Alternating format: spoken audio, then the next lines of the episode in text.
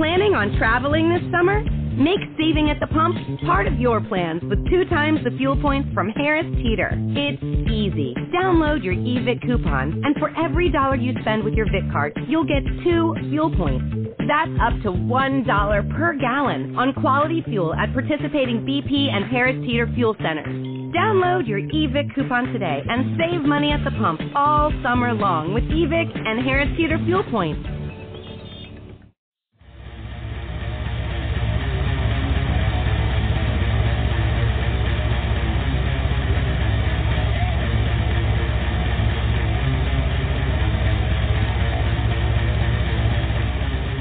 Daniel, how's everything going? It's going really well. Got a little break now. We just finished a tour in America, and yeah, just enjoying the break before the next tour starts. Also, the tour looked like it was huge. Yeah, it was actually very successful, and probably one of the most successful club tours we've done in the US. Crazy. Like, I saw your Instagram pictures, you know, just from your point of view. It was just thousands of people. Hey, that's really cool. Yeah, it was really cool. It was awesome to do that tour. We didn't really know if it was going to be that packed, but towards the end, like a couple of weeks before the tour, the tickets started just flying away, and shows were selling out all over the place, so it was great.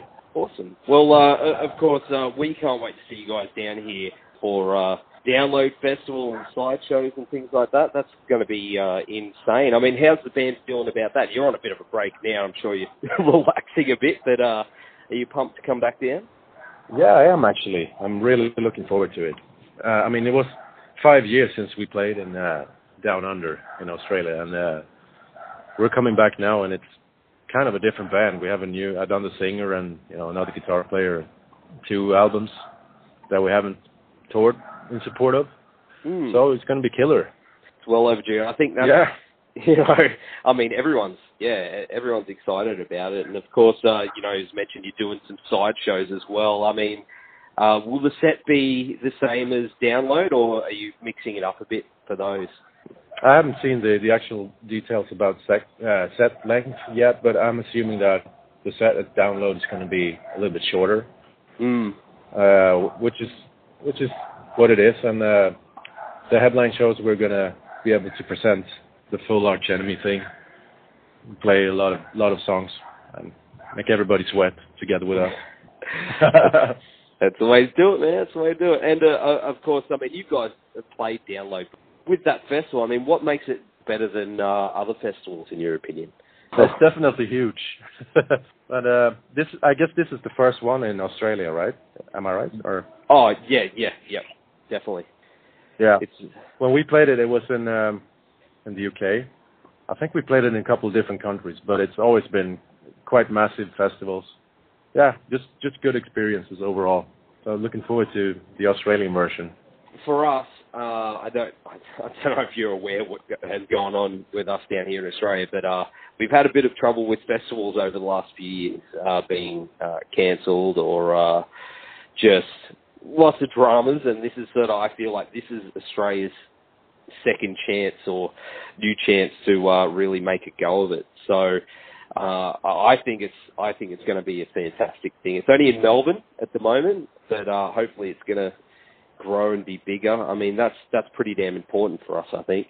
I mean, let's all see, I guess. But the latest Arch Enemy album, Will to Power, came out in September, and it's album number 10, I believe, for you guys. Is that right? Number 10 or 11? You lose track after all, don't you? Yeah, you do, but I think 10 is right. I mean, being the first album with Jeff Loomis and the second with Alyssa, I mean, did you find that it made things more challenging this time, or was it easier when approaching writing and things like that? I think we felt a bit of pressure maybe after delivering such a good album the last time, War Eternal. We wanted to not make anybody disappointed, obviously, but at the same time deliver a great album. Yeah, so we started writing the material, and after accumulating 50% of the material, the pieces started to fall into place, and we could feel that maybe we were onto something good here. And That vibe just kept the process going, and eventually when all the pieces fell into place, I think it was a pretty strong album that we managed to scrape together. So, yeah. Absolutely. I mean, look at the recent attempt to the US tour, man. I mean, I think that's testament to, you know, the material and where you guys have come to. I mean, it's really amazing. It's such a good album too. And I mean, the overall vibe of the album seems to have a positive, you know, empowering message behind it as well. I mean, was that something that was discussed within the band? Like, we want to, you know, bring out something that's going to empower people? I think that's always been a case with us. And it happens to be Michael that writes, usually it's Michael that writes the lyrics that deal with those type of things. Alyssa writes a big part of the lyrics too, but I think her approach is a little bit more, it leans a little bit more to the darker themes maybe, like more personal things. And it's a really good mix of themes to write about, I guess. Or I think, I mean, and it really worked out well on this album. Yeah, absolutely, dude. Absolutely. And, of course, I mean, you probably get asked from time to time, but is Angela still involved with the band in some way? Are you guys still in touch with her? Because she was such a big part of the band for so many years. Yeah, she is actually still the manager of the band. So she's working out of an office in Germany, and we have contact with her all the time, even when we're on the road. You know, a lot of people ask us if, you know, when we meet fans outside the club or whatever, and they're like, "Is Angela on the bus? Because I heard she was still working with you guys." Yeah, but she's in Germany. She's not on the bus. So does she have any input when it comes to like the songs and stuff like that? You know, did you ever ask her for some advice or anything like that, or is she just at the desk sort of making things sort of all happen for you guys behind the scenes? Mostly she's doing that, but also like when we're sitting on new material, sometimes she'll hear it, and her initial reaction is usually an interesting one, you know, since we worked so much with her in the past, you know, we know what she likes, and she'll always be straight and honest. That's the good thing, you know. If it sucks, she'll tell us straight away. See, that's awesome to have. It's you know, it's good to have that sort of, you know, outsider sort of perspective as well. You know, someone you can sort of trust as well to tell you straight up. You know. Yeah. She's a bit of both, like out and insider in a way. You know, yeah. It's a good thing. Yeah, it's a strange thing, but I mean, that's awesome to hear, you know, and I hope she's doing well. Of course, I mean, you're recently on the road with your brother's band as well, The Haunted.